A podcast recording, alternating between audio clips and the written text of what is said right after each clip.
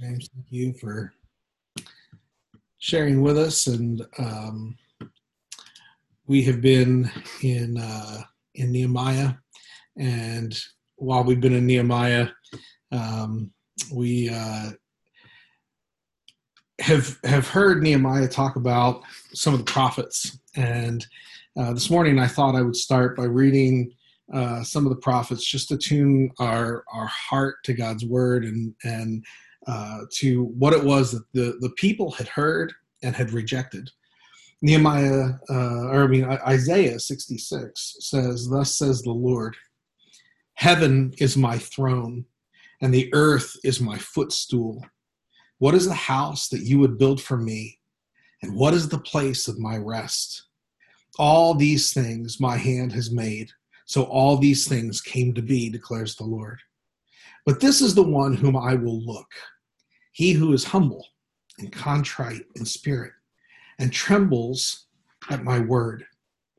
Isaiah earlier in his letter, his prophecy uh, in Isaiah 1 says, Come, let us reason together, says the Lord. Though your sins are like scarlet, they shall be white as snow. Though they are red like crimson, they shall become like wool. If you are willing and obedient, you shall eat the good of the land. And if you refuse and rebel, you will be eaten by the sword, for the mouth of the Lord has spoken. Our Father, we read these words, and um, it's easy to assign them to Israelites who lived thousands of years ago.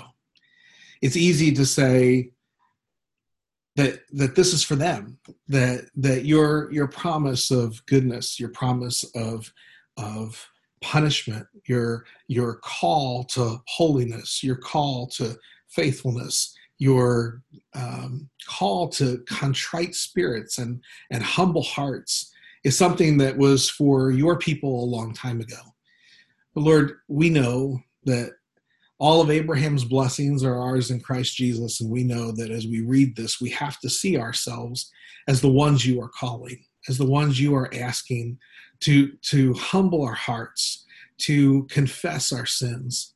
And Lord, we're going to be reading a long passage this morning, a passage about how great you are and how it is that your people consistently turn away from you and you consistently chase after them and you consistently pursue them and you consistently love them lord i pray that as we read these words that we will see ourselves in them that we will see the ways that you have chased us and we have failed that we will see how great and mighty and awesome and powerful you are and yet how we act like you don't exist and we ignore you and we just say, oh, yeah, I'm already purchased. I'm already in the blood of Jesus.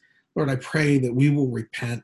I pray that we will turn to you with all of our heart, soul, mind, and strength, that we will, will come back to the thing that you have called us to from the beginning. Lord, I pray that your word, which is quick and powerful and sharper than any two edged sword, will pierce our hearts, that your word will, will last and endure in our minds. Your word endures forever. Lord, faith comes by hearing, and hearing by your word, by the word of Christ. And so, Lord, we pray that you will increase our faith, that you will grow in uh, our body as, as people who are in love with you because we know you through your word. And we ask this in Jesus' name. Amen. Well, Nehemiah chapter 9 and chapter 10 is where we're going to be um, this morning. Um, as, uh, as I was uh, thinking about um, Nehemiah and I was thinking about um, this passage, um, I was reminded of uh, my years growing up. Um, I don't know about you, but uh, or maybe I, I, will remind you of some of your children. Um, but I was a whole lot better at starting things than I was at finishing them. Uh, maybe you've got kids like that that they they start a project and then they get distracted and they disappear and and and you go, how did this happen? That this stuff is all over the place. Um, uh, I had projects that were half finished in the basement or in the garage, um, and and something would distract me and I take off and and uh, leave that thing half finished and it would languish there for a long period of time. Uh, I remember coming home from college one weekend and on a whim deciding, I'm going to paint my bedroom. And uh, I started painting my bedroom. And then the weekend was gone and it was time to go back to school and the room was half painted and the door was hanging off and and it was like all right i'll get this when i come back and of course my dad finish that project.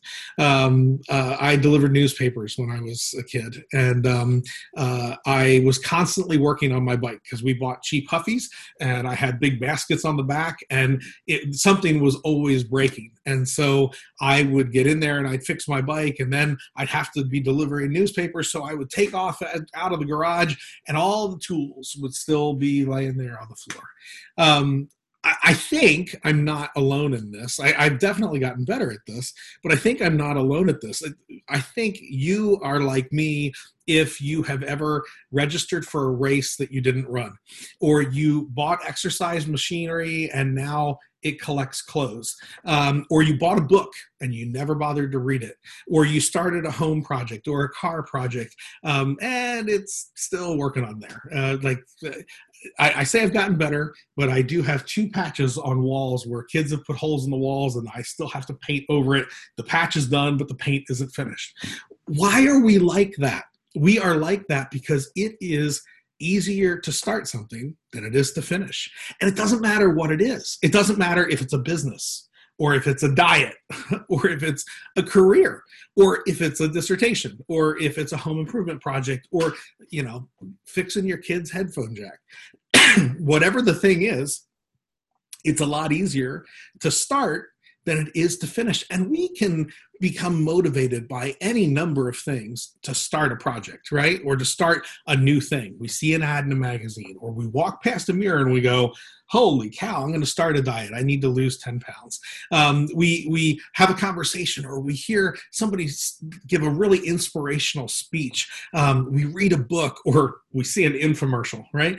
Whatever the thing is, there's, there's tons of things that can motivate us, but we know that it's harder to finish than it is uh, to uh, to just start that thing because the the thing that motivates us to start doesn't have the horsepower to get us all the way through to the end. It doesn't have the ability to to get us to the point where we finish something. And so the same is true in our spiritual lives. We, um, at the beginning of the year, I'm going to start reading the Bible through, right? And you go, all right, well, it's we're coming into October. How we doing, right?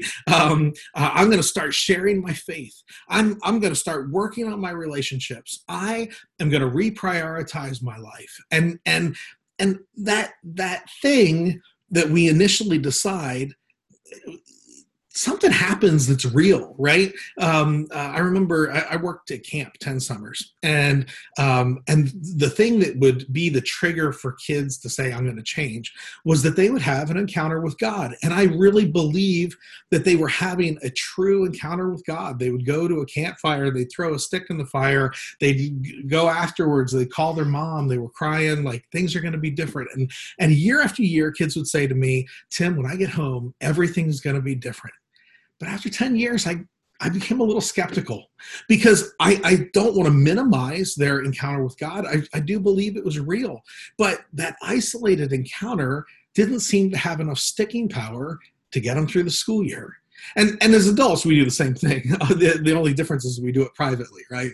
We, we we don't put ourselves out there because we know that there's a good chance that we're going to renege on whatever the thing is that we say that we're going to do. And so um, we know that that those moments of intense encounter with god often lack the horsepower to uh, to see something through to completion.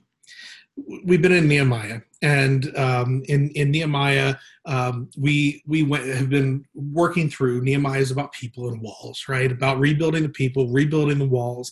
Last week we were in chapter seven and eight, and we were talking about um, what it was that the the people had done after rebuilding the walls in just 52 days.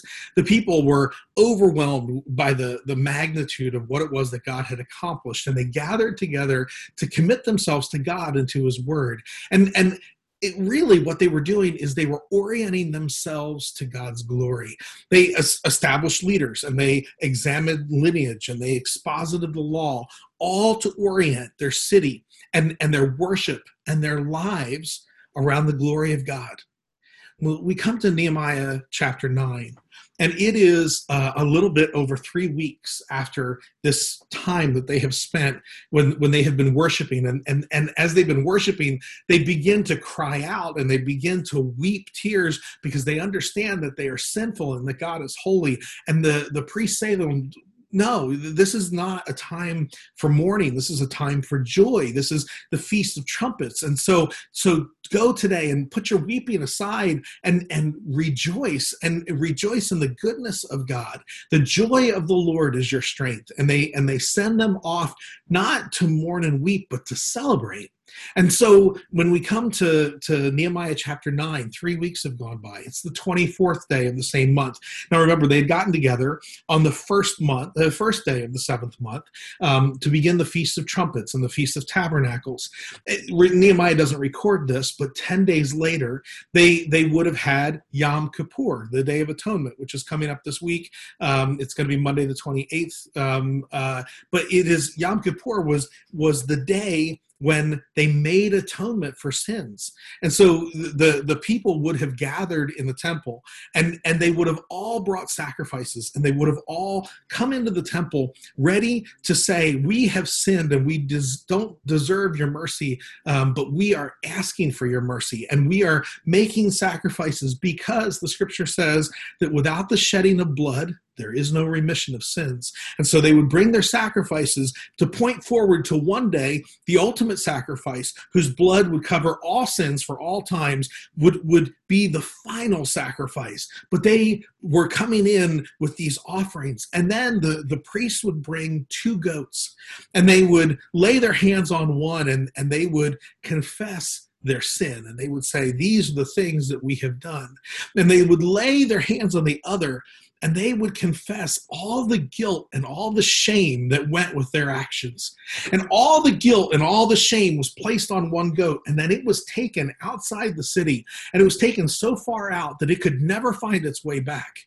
The other one is as they laid their hands and they said, We deserve judgment, they they laid their hands on that goat and then they slit its throat and its blood was spilled out and it was the blood covered the fact that they deserved judgment and and this offering was made and God withheld his judgment in, in giving us a view of what would happen ultimately when Jesus would be the final sacrifice, whose blood was spilled out so that it would cover and atone for and completely purify us of all sin. And so there was two things being taken care of. There was the actions that had been made and there was the guilt and shame that came with those. And the people saw two very visual things that happened to to cover their actions and to take care of their guilt and their shame. And so the 10th day had come and gone.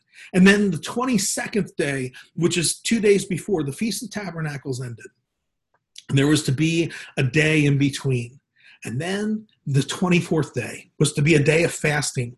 It was to be a day that they came together to make a solemn recommitment to God's covenant and laws. And so it says in Nehemiah chapter 9, verse 1 on the 24th day of the same month, the Israelites gathered together fasting and wearing sackcloth and putting dust on their head. What is that about?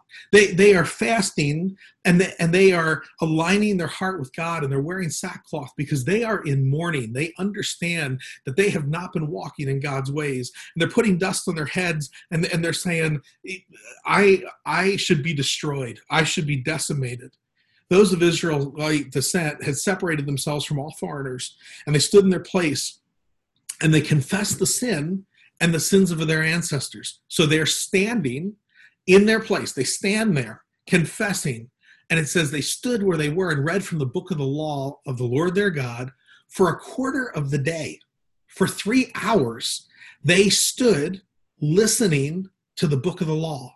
And then they spent another quarter, another three hours in confession and in worshiping the Lord their God. What, what are they doing? They, they are, are confessing and they are giving glory to God that He deserved to start with.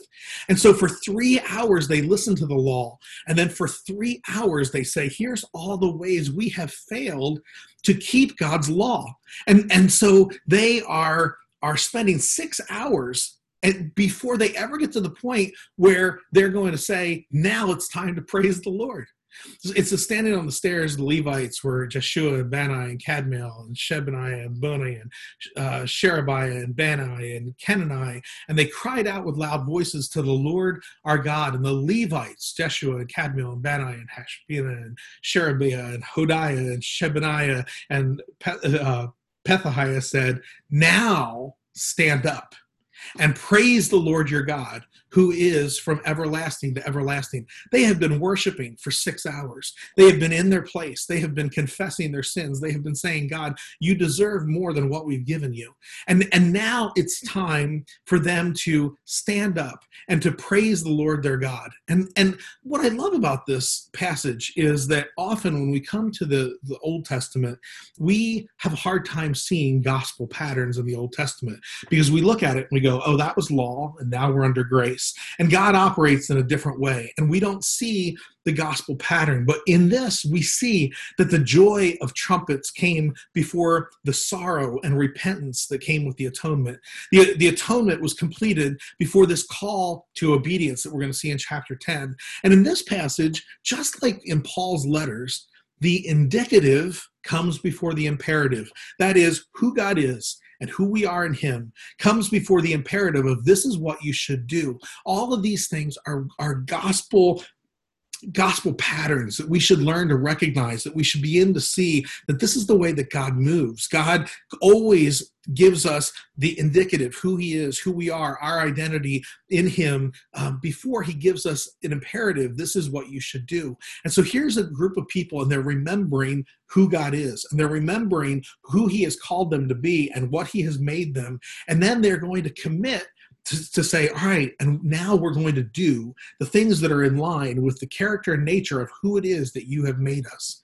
And so they they begin to to give that indicative. Who is God? Blessed be your glorious name, and may it be exalted above all blessing and all praise. You alone are the Lord. Okay, you alone are the Lord. You, Lord, you Yahweh. It's capital L, capital O, capital R, capital D. I, and unfortunately, the translation I copied out of here doesn't have it that way. But you are Yahweh you alone.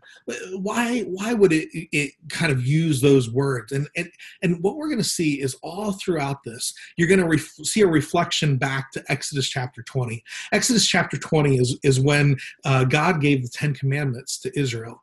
And and in this this is how he begins. Exodus 20 is you will have no other. You, uh, I am God alone. Matthew 4 rephrases that and says, You shall worship the Lord your God, and him alone will you serve. And so he is is they're they're framing this up saying kind of pointing people back to the law.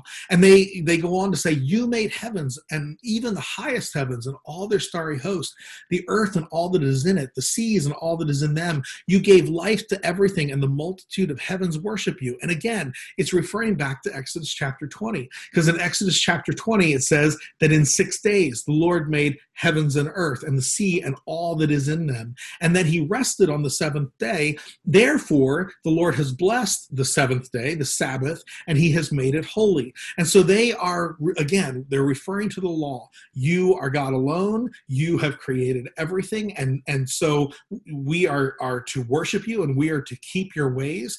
And so they go on and they say, um, uh, you are Yahweh. You are the Lord God who chose Abram and brought him out of Ur of the Chaldeans and named him Abraham. And you found his heart faithful to you, and you made a covenant with him to give to his descendants the land of the Canaanites and the Hittites and the Amorites and the Perizzites and the Jebusites and the Girgashites. And you have kept your promise because you are righteous. Now, hold on to this idea that they're talking about Abram and Abraham and the way that God made a covenant with Abram, uh, with, with Abraham um, uh, during this time, because we're going to come back to that.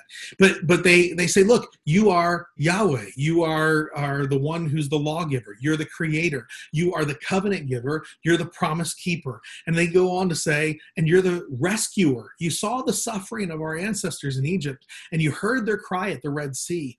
And you sent signs and wonders against Pharaoh, against all his officials and all the people of the land, for you knew how arrogantly or how presumptuously the Egyptians treated them. You made a name for yourself, which remains to this day. And you divided the sea before them so that they passed through it on dry ground, but you hurled their pursuers into the depths like a stone into mighty waters. By day you led them with a pillar of cloud, and by night with a pillar of fire, to give them light on the way that they were to take. And you came down on Mount Sinai, and you spoke to them from heaven, and you gave them regulations and laws that are just and right, and decrees and commands that are good. And you made known to them your holy Sabbath, and you gave them commands and decrees and laws through your, your servant Moses. In their hunger, you gave them bread from heaven, and in their thirst, you brought them water from the rock. And you told them to go and take possession of the land that you had sworn with uplifted hand to give them. But they, like our ancestors, became arrogant and stiff necked, and they did not obey your commands. So, so here he said, Look, you are Yahweh, you alone. You are creator. You are the covenant giver, the promise keeper, the rescuer, the miracle worker. You are God present with us in a pillar. You are the lawgiver. You are the Sabbath and rest giver. You are the provider. Then he says, But we have scorned who you are. We have acted presumptuously. We, this says, they, our ancestors, became arrogant. They became presumptuous. You know what is what does that mean? Exodus chapter 20 verse 7 says you will not bear the name of the lord your god in vain. Now in my household we very very early uh, if uh, uh one of our kids came home from school in kindergarten and he had heard one of his friends exclaim omg and and we said hey let's talk about what that means and let's talk about why we don't say that. We don't use the name of the lord our god in vain. We don't use we don't just throw it out there. And so we this is we're going to purge this from our vocabulary. And and and this is part of of what we taught them. But there's more to uh, this idea of not bearing the name of the lord your god in vain. It's not just an exclamation which we shouldn't make but it is bearing the name of the Lord your God and then living like you're not a name bearer. And so when he says they became arrogant, they became presumptuous. The, the idea is, is they kind of said, you know what, I'm one of God's people. And, and because I'm one of the chosen one, I, I can do whatever I want. I can live however I want. And you're going to go on and you're going to find out later in this passage that, that with God's presence among them, with the pillar of cloud and the pillar of fire, they said, I'm going to do whatever I want. I'm going to make a golden calf and I'm going to give it credit for pulling us out of Egypt. And and I'm that is that is bearing the name of the Lord your God in vain because you are saying I'm a name bearer, but you are not living as a name bearer. And so they were arrogant and they were stiff-necked Think about this expression, stiff necked. It, it, only happens a few times in the Bible. The, the probably the most um, uh, obvious one is the one that's the most quoted is, from, from Proverbs 29. He who is often reproved and stiffens his neck will suddenly be destroyed, and that without remedy. But that, but that does not stand on its own. People had in their mind, as, as they would hear this proverb, they would say, Oh, we know exactly what that looks like. They, in their mind, it triggered a mental picture. It took them back to the Pharaoh and it took them back to the Egypt eh, to the Egyptians. And, and here were people who God sent a plague and they cried out and said, Please save us. And then God took away the plague and they stiffened their neck. And God sent another plague and they cried out and God relented and they stiffened their neck. And he who is often reproved and stiffens his neck will suddenly be destroyed. And the Egyptians were destroyed, and that without remedy right so so proverbs is pointing backwards and this idea of of being arrogant of being presumptuous of being stiff-necked what they are really saying is we're just like the egyptians we our sin is as bad as theirs when you get to a point where you are able to say, my sin is just as bad as my worst enemies, then you have finally begun to have the contrite heart and the humbleness of heart to actually see yourself for who you are.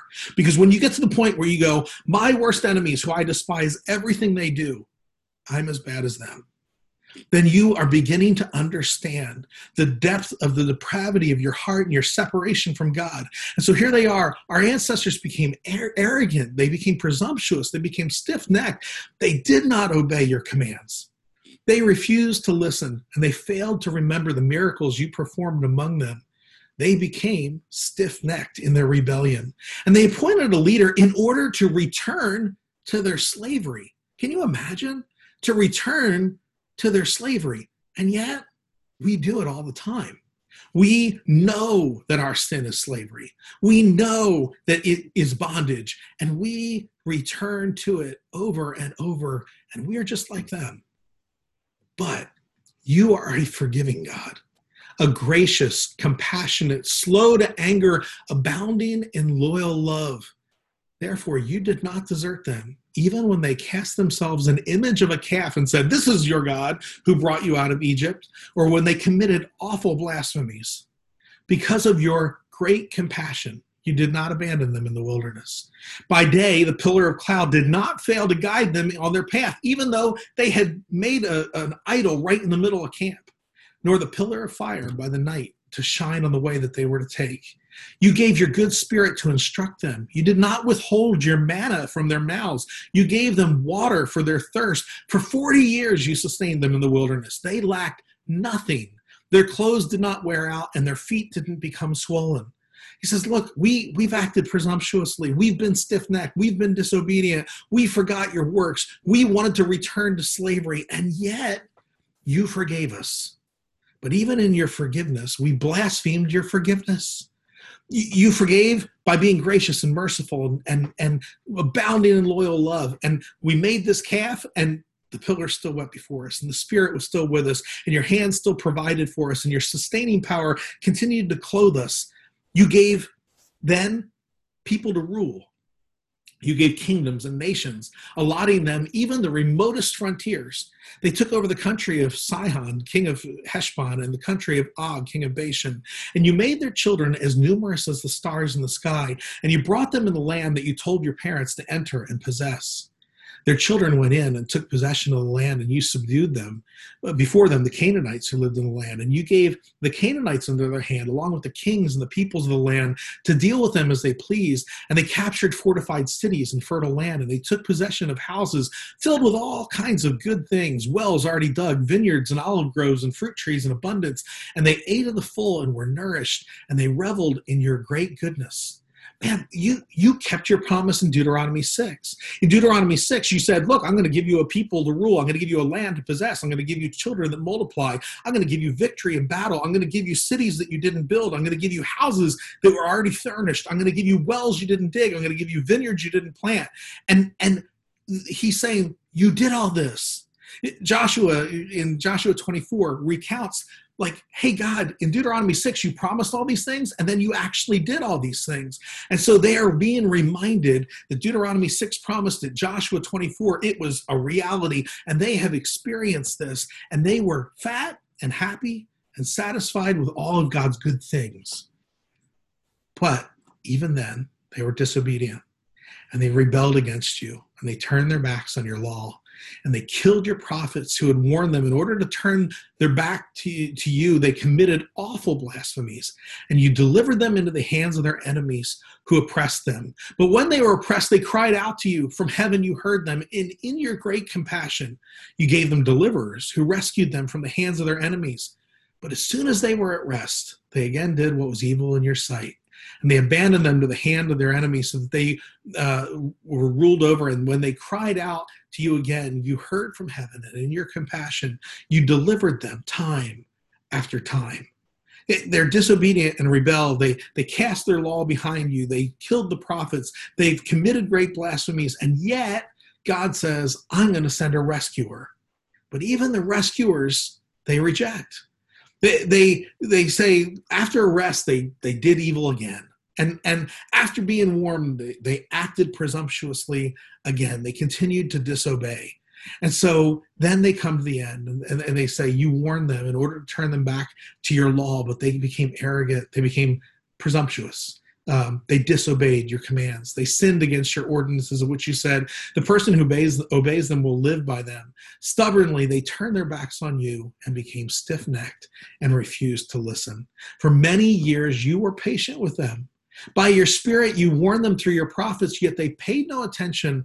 So you gave them into the hands of neighboring peoples. But in your great mercy, you did not put an end to them or abandon them, for you are a gracious and merciful God. And then he comes and says, Look, this is what you deserve, and this is what we deserve. This is the summary. In summary, you deserve worship. Now, therefore, our God that is deeply personal. You have chosen us, and we are your possession, whether we have lived like it or not.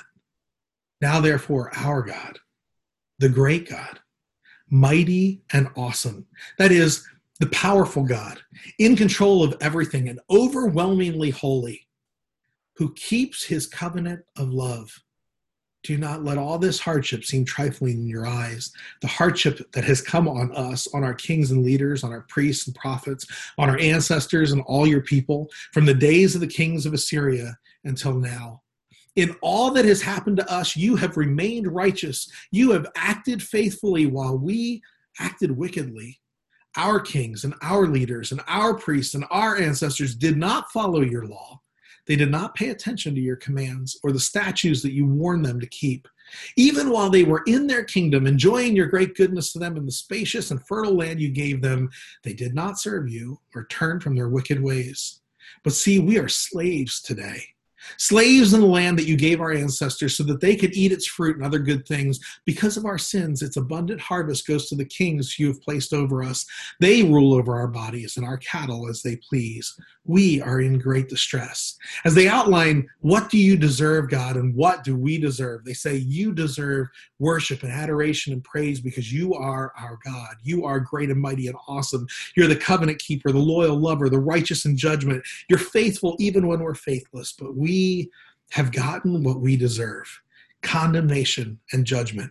We haven't kept your laws or your warnings. We, when you blessed us, we scorned you. When when we were given wealth and, and prosperity, we chose poverty. We have gotten what we deserve, and we are now slaves. And instead of enjoying the land, we're slaves in the land. Instead of relishing in the yield of the land, we give that yield to other kings. Instead of being free, we have our lives determined by other people. Instead of having plenty and having freedom, we have distress. Clearly, this is a group of people who have had an encounter with God, but they know just in rehearsing their failures that an encounter with God fades from your mind. And an encounter with God, even having the pillar of cloud and the pillar of fire in their presence for 40 years, it was like they became blind to it and they were willing to create an idol right in the middle of camp this week I I had I have no other way to explain it, but I had an encounter with God. Um, and it was so strong it shook me for a couple of days. Um, last Sunday, we had had a time of prayer for our, our friend Dave and Jill uh, Ferguson's uh, son Zion. Um, Zion was in renal failure, and um, and so pastors from all over the country dialed into a Zoom call like this, and uh, we prayed for Zion. And and um, as we prayed, I felt the Spirit speaking James one into my heart. Um, ask in faith, no doubting. Uh, the one that doubts is like a wave of the sea, driven by the wind and tossed. Let not man, let, let not that man think he will receive anything from the Lord, because he is a double-minded man and unstable in all his ways. And so I obeyed, and I asked without wavering. I asked without doubt. I believed that God was going to to heal Zion, and um, and Dave was praying the same way, and I could sense his frustration because there were some pastors that were on the line that um, that is not how they were praying it was kind of the uh, what what Dave and I jokingly call the cowardly passive tense. Um, uh, they were saying, "Well, Lord, you know, like we don't know what you want to do, but whatever you want to do, let your will be done." It was just, it, it was it, like saying, I, am not going to go out on a limb and actually pray in faith that, that this boy will be healed. Um, and um, and so that was on Sunday by Tuesday, I, I, mean, I was burdened uh, early in this week to pray for that family, and so was Tanya. And um, uh, Tuesday night, um, I was praying as I was driving back from the office in Santa Monica, and I had to confess, Lord, I've got some doubts about how it is that you work and why in the world you ask elders of the church to pray, um, and and whether my prayer even matters. Um, because if you're in control of all things, then then why does my prayer even matter? And so I I uh, asked God. I, I just said, um, "Who am I that you would answer me?" And and if you're in control of all things, then why should I even ask? Um, and and it was like um, it's like a thunderclap in my brain. Psalm two that Rex has quoted, I don't know, dozens of times over the last several years, came crashing in my brain. Ask of me and I will give even the nations as your inheritance, the ends of the earth as your possession. And I had pull over, and I I had an encounter with God that gave me absolute certainty that if God would give the nations and God would give the ends of the earth, that God would give David Jill their son. So I sent Dave a text. I said, Look, Dave, we are not super charismatic guys. Um, uh, we are much more uh, believing in the object word, uh, objective word of God than the uh, subjective experience. But I believe that God is going to heal your son, and I believe that He is not going to take it from you. Um, so later that week, um, uh, Dave and Jill went and they saw the doctor with with Zion, and they said, "Hey, we have the results of of Zion's bi- biopsy, and uh, we want you to know that uh, what we thought was that um, before Christmas he was going to end up on a transplant list. But what we have come to understand is that what's going on in his kidneys is a sudden onset thing, and it is um, triggered by uh, a, a, his body has formed an allergic reaction to Motrin and to antacids, and uh, this sudden thing that has come on, if he will take steroids and he will drink lots of water and he will exercise, um, it, it, should improve. And the, the doctor said something that was uh, just, it kind of struck me because this is not what doctors normally say. And he looked at Zion and he said, Zion, this pill that you're going to take is not a magic pill. It will not cure you. You need to pray every day that God will heal you because ultimately these things can help, but God heals, and so God needs to heal you, and uh, and and so He is on the road to recovery, and they think that over the next two months he will make a full recovery um, if these things work. And and I had this amazing experience on Tuesday, right? And it rattled me, and it it sobered me, um, and and yet Wednesday, Thursday, Friday, man, my days were so full with meetings and with to-do lists and the noise of emails and and these projects that are filling up. Uh, I had one day where I had like over 350 emails, and it was just it, it began to push all of it from my mind. So that by the time the weekend came, this encounter I had had with God was was almost a distant memory. That is why it's harder to finish than it is to start because no matter how strong that that encounter is people people begin to lose sight of it over time Bill Hybels years ago wrote a book called Courageous Leadership, and he he said it this way: vision leaks. Um, when when when we have a, a, vision of who God is or what He's calling us to do, it, it kind of leaks out, and so it's harder to finish than it is to start. And so Nehemiah and Ezra they want to fix this experience in people's minds. They want them to understand that that that this thing that they've come to of understanding who God is and looking at who they've been and committing themselves is something that they needed to hold on to. And so it says, in view of all this, we're making a binding agreement and we're putting it in writing, and our leaders and our Levites and our priests are affixing their seals to it. And then it goes on to, to talk about uh, who it was that was to seal it. And it, it was Nehemiah the governor, and then it was all of the priests, and then it was the Levites, and then it was the leaders of the people. And and the rest of the people and the priests and the levites and the gatekeepers and the musicians and the temple servants and all who separated themselves from the neighboring people for the sake of the law of god together with their wives and all their sons and daughters who are able to understand. And so they are going to come together and they are going to make an agreement and they want to, are going to fix it in their mind. Why do that? Why why come and make this agreement? When i was uh, growing up, we spent our summers with my grandparents on Long Beach Island, New Jersey. And every day we went to the beach. And every morning we would go at the same time it was 15 minutes before the lifeguards went on duty because we loved going down and, and we would help the lifeguards drag their bench into place. And then we would take two red flags and we would jam them into the sand and we'd wiggle them around until they were deep and then we'd pile the sand up around them so that they wouldn't move. And so there was a red flag on one end and a red flag on the other end. And, and the lifeguards stand in the middle and and they would plant those flags and then the lifeguards would take their seat and we would go swim. Well there were some days that that the the currents were strong and we would start off in the middle right in front of the lifeguard stand and before too long we hear a whistle and and we have gone out past where the red flag is and they're calling us back to inside the red flags. And we think how did we get here we weren't moving this direction but the water was just pulling us. And so we'd come out of the water and we'd run down to the other red flag and we get in the water. And before too long we look up and we're already past the red flag. And so what nehemiah is doing is he's saying look we are going to plant flags in the sand. And we are going to give a marker that you can look at. And we are going to be reminded that this is the thing that we're committed to. And so, um, uh, if I mean, the amazing thing is, if you look back at things that, that people go, wow, there were some amazing movements of God, like the Great Awakening. The Great Awakening, we, we tend to attribute and we go, wow, there were some really godly guys who the Spirit filled in such a way that when they preached, people just came to faith and the church grew.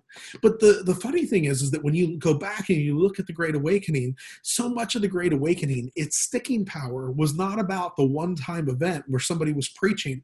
The sticking power came from the red flags that they stuck in the ground. Jonathan edwards um, declared a day of fasting and prayer and and then they signed a covenant together. Um, and and in their covenant they they agreed not to defraud to make restitution to renounce backbiting and revenge and grudges. Particularly in public affairs, they agreed to give up their vigorous political party spirit to avoid unchristian inveighings, reproaches, bitter judgments, and ridicule. John Wesley had the Methodist churches make a covenant every New Year's Day that included a prayer, and the prayer said, I am no longer my own, but I am thine. Put me to what thou wilt. Rank me with whom thou wilt. Put me to doing or put me to suffering. Let me be employed for thee or laid aside for thee. I freely and heartily yield all things to thy pleasure and disposal, and the covenant which I have made on earth, let it be ratified in heaven. Amen. And so the Nehemiah is is bringing the people together, and he is planting stakes in the ground, red flags that say we are always going to choose to obey God, and and and they do what what um, this passage says that they they made a covenant. Uh, the word covenant is actually not in the passage but but it's it's translated that way because of the word the verb that comes before it. It says that they cut a firm promise, and that is um, the idea of cutting a promise. They use the word covenant because they go, oh, well, that's clearly what they're using. And it's referring back to Genesis 15. I told you God made a covenant with Abram. And, and when he said he was going to make a covenant with Abram, he said, Abram, here's what I want you to do. I want you to go get a cow, I want you to get a goat, and I want you to get two birds, and I want you to come and I want you to cut the cow in half and I want you to cut the goat in half and I want you to put the birds on either side and there's going to be a pathway. And this was a, a, common way for a very serious covenant to be made during that time. And, and the two parties were to walk through the middle and say, let it be to, like this to me if I break this covenant. And so all day long, Abram is waiting for God to show up, and all day long he's chasing off the birds that are coming to to like try to feast on the the flesh of these animals that's there, and he's chasing off predators. And so the evening comes, and Abram thinks this is it. God is showing up, and when God shows up, the two of us are going to walk through this. But God does something different. And God puts Abram to sleep. And God walks through on his own and says, This covenant is unconditional.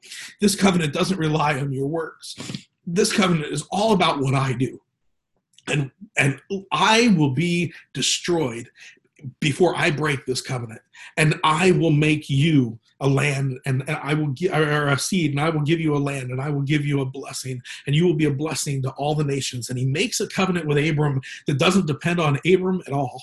And so so it says that they cut they they made a covenant and it's the the same kind of seriousness that they said this is a, a covenant that comes with a curse on us if we break it. And so uh, it says that all these join their fellow Israelites nobles and they bind themselves with a curse and an oath to follow the law of God given through Moses, the servant of God, to obey carefully all the commands and the regulations and decrees of the Lord our God. And so as they go to make this promise, they're really they're going to make a promise about three things. They're going to make a promise about uh, their relationships. They're going to make a promise about their finances, and they're going to make a promise about the house of God. So it's relational, financial, and ecclesiastical. Um, and so as they are are making this these promises, this is what they say. We promise not to give our daughters in marriage to the people around us or take their daughters for our sons.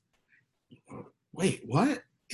Is this like some sort of racist thing? What what are they saying? Like we are not going to marry anyone who's not part of our nation. And and it's easy to look at that and go, what is that about? And and this is not about racism. This is uh, about um, uh, holiness of the nation. Um, to, to many, this idea seemed like a ridiculous idea. And, and in fact, you, you can kind of see it play out through the Old Testament because over and over again, the people did not do this thing. And, and we are not different, right? Like our Christian kids um, will say, I don't understand. We love each other. We grew up together. We like the same movies and music. We have the same friends. What's the big deal? And they understand that this is the whole deal because they understand that this is not about race. This is not about whether somebody's a nice person. This is about holiness and this is about God setting aside his people and not allowing to have sin and to have idolatry come back into the nation. And so here's the, the thing you have to remember there was a way for people who were outside the covenant to come into the covenant there was a process and, and it involved um, a meal and ceremonial washing for men. It involved circumcision. There were all these steps seven different things that they would do if they wanted to be part of the covenant. And once they were part of the covenant people then this was not for them. You don't have to worry about not intermarrying with covenant people. It doesn't matter their nationality, it doesn't matter their race. What matters is that they're in the covenant. And so they say, look, we promise not to do this because we want purity in our religion and in and in our relationships. And so relationally, we will choose God. And then they say financially, we will choose God. When the neighboring peoples bring merchandise or grain to sell on the Sabbath, we will not buy for them on the Sabbath or on any holy day. And every seventh year, we'll forego working in the land and we'll cancel all the debts. You know, all right, so they're they're not working on Sabbath. Um, more to the point, they're not allowing other people to come sell on the Sabbath, which is is kind of a, a step beyond. There, for forty years they wandered in the wilderness, and and they had to trust God on that one day a week. And they, they would have to store up the day before, and then they would have to not gather anything on the day of Sabbath. And so they never knew. I mean, that manna showed up every morning, but it didn't show up on the Sabbath. And so for 40 years, they were trained. And by the end, they thought, you know what? We can trust God with one day a week. But man, that that's all we can do, right? It, even that was hard. Everybody else Sabbath was a work day. And so the, the people from the surrounding areas, you know, maybe that was the only day the Moabites sold eggs. And they would have to say, we're not going to buy from them. We're, we're, we're not going to, when they come in, we're not going to buy from them on the Sabbath or on any holy day. And every seven year, seventh year, we're going to forego working the land. You know, wait a minute. I mean, imagine going to your boss and saying, "Hey, boss, um, it's been seven years. I've had a really great run here, and um, uh, I'm going to trust God for provision for me. And I hope that my job's here when I come back in a year." Your boss will be like, I, I don't think so. We're going to have to fill that position. You're not just coming back in a year. Imagine in an agrarian society, you're just choosing not to plant and you're going to you're going to believe that God's going to take care of everything for a year. This had never been done up to this point. And so they're they're saying we're going to do this and we're going to cancel all the debts at the end of that 7-year period. And they said we also then will assume responsibility for carrying out the commands to give a third of a shekel each year for the service of the house of our God. So they've said we are going to covenant together relationally. We're going to cover covenant together financially. Now we're going to covenant together ecclesiastically. Like we are, are going to talk about the corporate worship in the house of God and that we won't neglect the house of God. And so they say, um, we are going to take care of carrying out these commandments for the bread set out on the table, for the regular grain offerings, for the burnt offerings, for the offerings on the Sabbath, the new moon feast, and the appointed festivals. They're saying, look, all these things um, we give our tithe, but but there's all this extra expense. There's things that that need to happen, and there, there is no treasury that's built up for for the, the temple. And so so we need to provide in advance so that there's all this money for for all of these things all these um, feasts and holy offerings for sin offerings to make an atonement for israel and for all the duties of the house of our god. We the priests levites the people We've cast lots to determine when each of our families to bring to the house of our God at set times each year a contribution of wood to burn on the altar of the Lord our God, as it is written in the law. So the priests are working and the priests are starting to cast lots. And what's interesting, they, they're casting lots, but the last time they said they were going to cast lots, they were talking about the lineage of people. And, and so that must have already happened. And so they know who's in and who's out and who can come to the temple and who can't. And they said, We also assume responsibility for bringing to the house of the Lord each year the first fruits of our crops and every fruit tree. As it is written in the law, we will bring the firstborn of our sons, of our cattle, of our herd, of our flocks to the house of God, to the priest ministering there. They, for their children, they would redeem them, they would buy them back, they, they would offer them to the Lord, and then they would offer an offering to redeem their child back. Um, but they were to bring of their first and their best. And, and uh, this is what we teach the kids as we as we are teaching them to give right? Give of your first and best save for the future live on the rest. Always start with god always start with bringing to him our first and best and and and that's the principle of tithe. Now the idea behind tithe of, of 10% you have to remember god gave a group of unbelieving people people who were hard-hearted and stiff-necked training wheels and said look just start with 10% by the time we get to the New Testament, Jesus says, if you have two cloaks and somebody has need, give them one. That's 50%. Something's changed there, right? And it's it's that we have become accustomed to giving of our first and best to the point where yes, it's logical. If I have something, I give it away. I it's generosity for the sake of our God who has been unbelievably generous to us. And so it says um, uh, We'll, we'll bring the firstborn and, and, our first fruits. And moreover, we'll bring to the storerooms of the house of our God, to the priest, the first of our ground meal, our grain offerings, the fruit of all of our trees, our new wine and olive oil. We'll bring a tithe of our crops to the Levites, for it is the Levites who collect the tithe in all the towns where we work. A priest descended from Aaron is to accompany the Levites when they receive the tithes. And the Levites are to bring a tenth of the tithes to the house of God, to the storerooms of the treasury.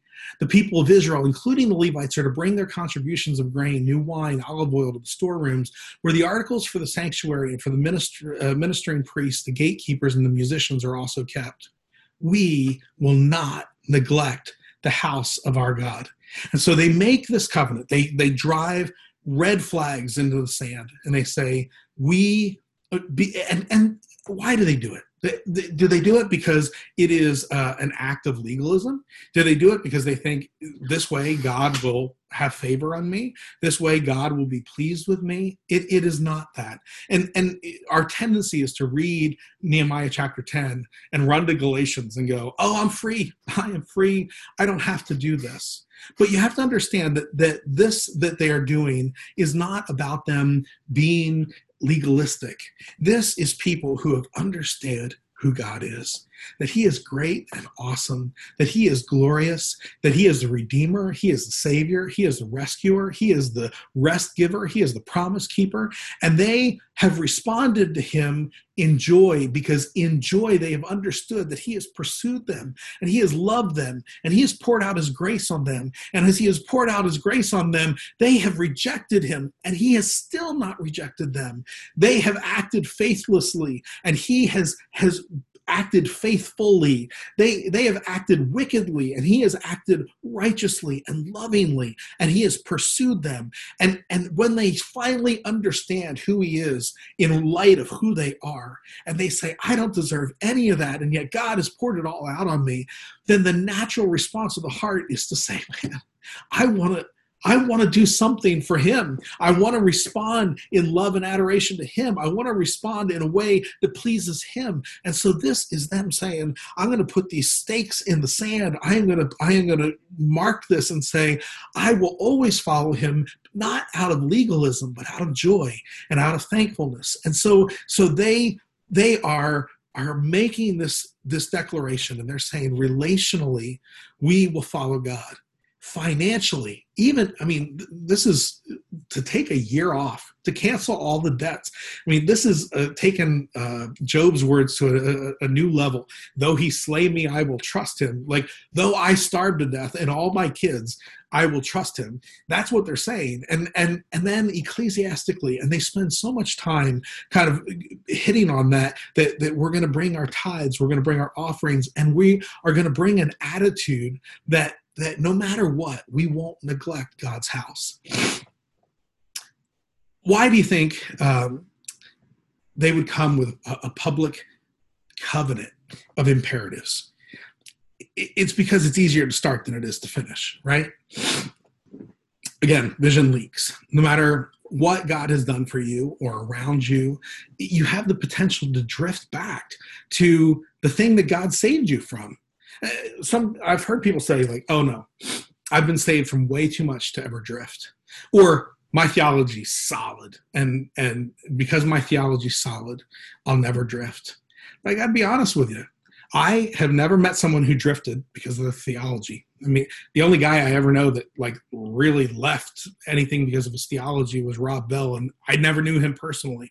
Um, but but typically, what you see is people drift because of sloppy living. It's not about orthodoxy; it's about orthopraxy. Orthodoxy is right belief. Orthopraxy is putting that right belief into action and and and it is not our orthodoxy that endangers us it is our orthopraxy relationally how many times have you heard well i met this girl or i, I started hanging out with these guys after work or financially I, um, countless times well we bought a house we bought a car we bought a boat we bought a vacation house i took this job um, and it, it, was easier to tithe back when i made 30000 but now that i make 90000 and, and there's there's all of these things that have nothing to do with what you believe. It has everything to do with how you live. Ecclesiastically, I mean, we don't have time to attend church. We don't have time to serve. We don't have time to live in, in community. My kids have games on Sundays. Um, I work too many hours. I'm under a lot of you know pressure at work, and, and I can't take anything more on. Um, Sundays are the only day to visit family or or to play or to relax, and and we have a whole list of things. What do we believe about Sunday versus what do we do on Sunday? Th- think of the religious leaders that you have known that have fallen. Were their falls theological? No, most likely they were relational or they were financial, right? God wants us to see Him clearly. God wants us to understand the depth of our depravity and our need for atonement. And once we see it, to see the never ending, always pursuing way that He pursues and chases after us in His loyal love. And, and when we see that, when we get to the point where we understand just how great He is, and we understand just how fallen we are, and we understand that in spite of that, He continues to pour out His love on us, He wants us to get to a point where we go, you know what? I am going to figure out a way not to stray relationally. I am going to figure out a way to put a stake in the ground and not stray financially. I am going to figure out how to mark a red flag and not stray ecclesiastically. I am not going to neglect God's house. I'm not going to neglect God's people. I'm not going to neglect God's way with my finances. I'm not going to neglect God's way with raising my family, with living interpersonally, of doing my job. I am going to put a stake in the sand and I am I am going to figure out a way to do that. I remember when Jason and Joel were uh, doing karate training. Um, they had won all kinds of local and regional uh, karate uh, uh, matches, and they were being pressured at eight years old um, uh, to train for a national competition. But the catch was that the training for that national competition happened every Sunday morning and and i remember adults saying to them like no you need to come on sunday. If you're going to be a national champion you need to come on sunday morning. And and they would say oh well you know we meet with our church. And and they were like well skip church or or find a different church or find a church that meets at night or they had all these different ideas. And i remember one of one of the boys saying oh i, I think you misunderstand. You you think of church as an event that we can skip but we're christians and the church is not where we go, the church is who we are. And they drove a stake in the sand and said, This is who we are. What is the flag that God is asking you to plant relationally? What is the flag that God is asking you to plant financially? What is the flag that God is asking you to plant ecclesiastically? We have a great, awesome, covenant keeping, loyal, righteous God who has been faithful to us in spite of our rebellion. And we have run back to our slavery, and He has continued to pour out His grace. And in joy, we want to respond. But we know that it's easier to start than it is to finish. And let's just start figuring out like, where am I going to plant a flag? John Calvin created a family motto, and his motto hung in his home My heart I offer to you, O Lord, promptly and sincerely.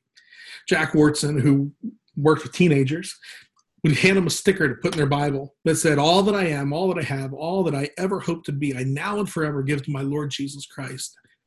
Robert Lewis had rings made for his children that said, Reject passivity, accept responsibility, lead courageously, and expect God's greater reward.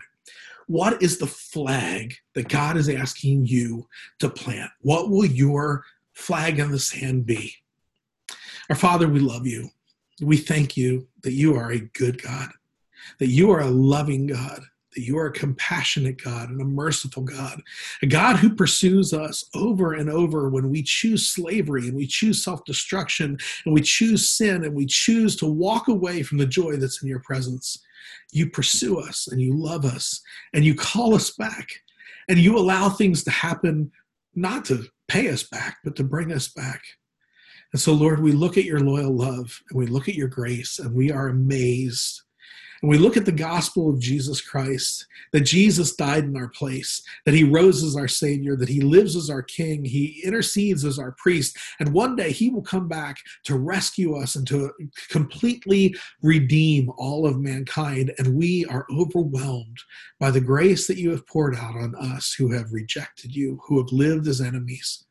And so, Lord, we look for ways to say, I want to always follow you. I want to always follow you relationally. I want to always follow you financially. I want to always follow you ecclesiastically. Lord, I pray that you will put it in our hearts, flags that we can plant deep, that we can look at so when the, the, the things of life begin to pull us in the current away from those things, that we will see that marker and we will always run back to you. Lord, we love you. We ask this in Jesus' name. Amen. All right, James.